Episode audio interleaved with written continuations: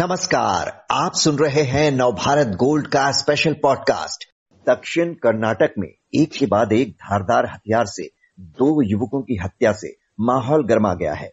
पहले 26 जुलाई को भारतीय जनता युवा मोर्चा के नेता प्रवीण नितारू की हत्या और ठीक दो दिन बाद मंगलुरु के सूरतकल में फाजिल नामक युवक की उसकी दुकान के बाहर हत्या कर दी गई। आखिर क्या हो रहा है कर्नाटक में?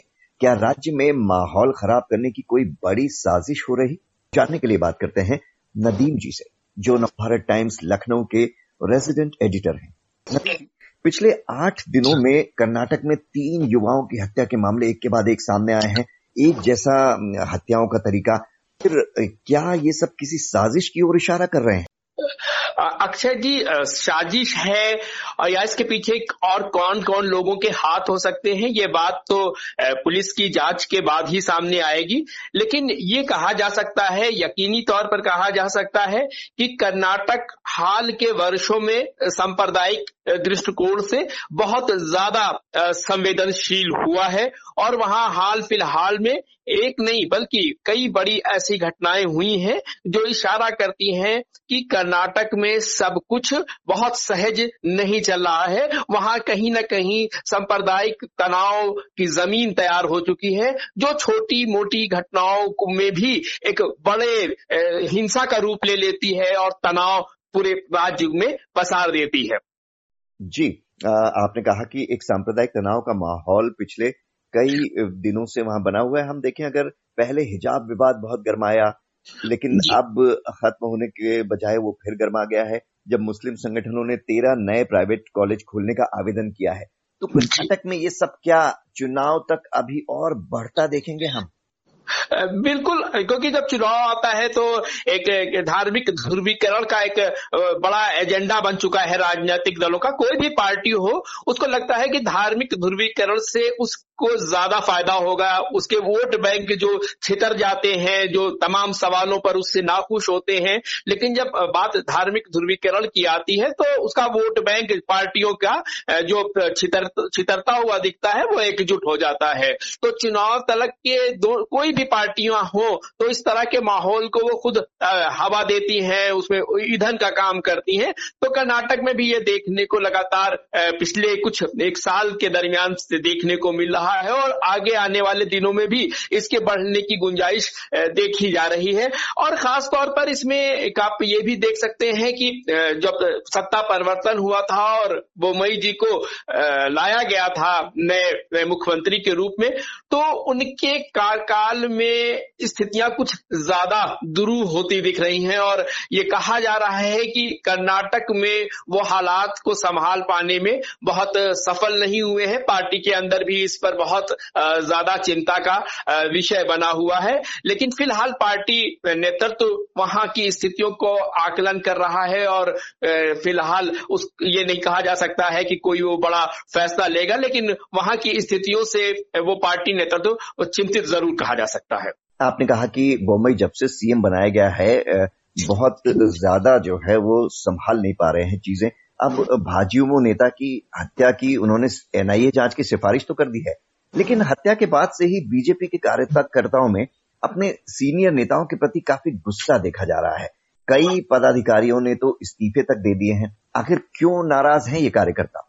देखिए, एक तो स्वाभाविक सी बात है कि पार्टी के उनके एक सहयोगी की हत्या हुई है, लेकिन उसमें कहीं ना कहीं पार्टी की अंदरूनी राजनीति भी बहुत ज़्यादा हावी है।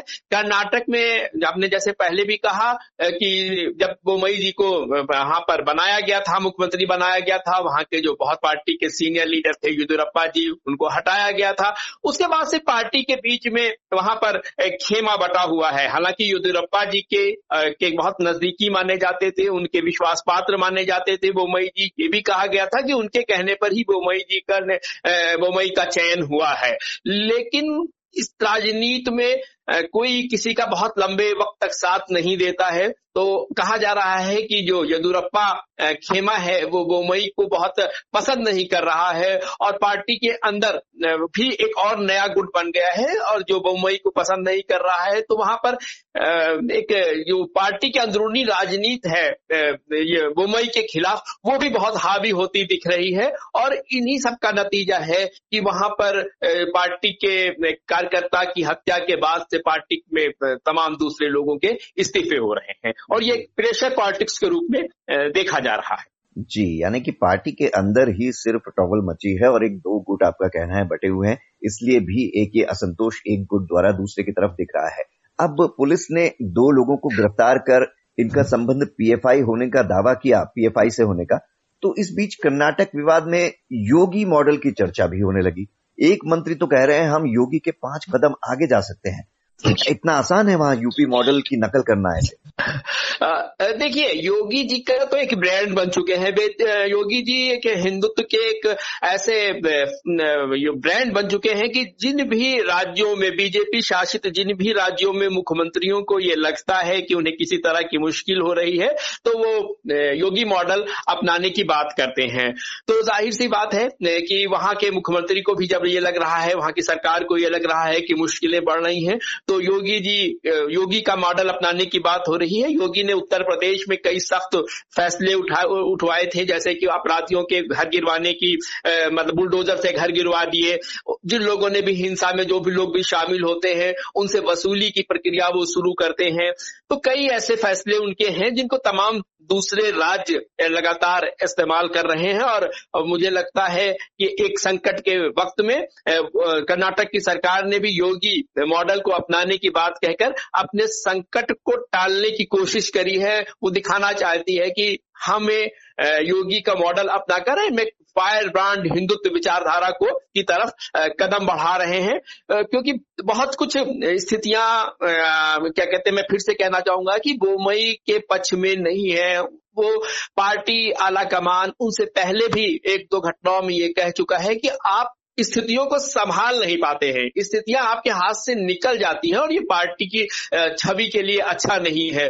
तो शायद एक उन्होंने दांव खेला है योगी मॉडल को अपनाने के लिए क्योंकि जब योगी जी की बात आती है तो हिंदुत्व की बात आज आगे आ जाती है और मुझे लगता है कि उन्होंने यही एक बड़ा दांव खेला है। जी शायद अपने कार्यकर्ताओं के असंतोष को कम करने की उनकी ये कोशिश है। वो कह रहे हैं कि ये यूपी मॉडल हो या कर्नाटक मॉडल इन हत्याओं के खिलाफ हम सख्त कार्रवाई करेंगे। लेकिन ये चिंता की बात है कि राजनीति जो है वो बढ़ती जा रही है और चुनाव तक ये हमें देखने को मिलेगी। नदीम जी बहुत बहुत शुक्रिया आपका। जी धन्यवाद।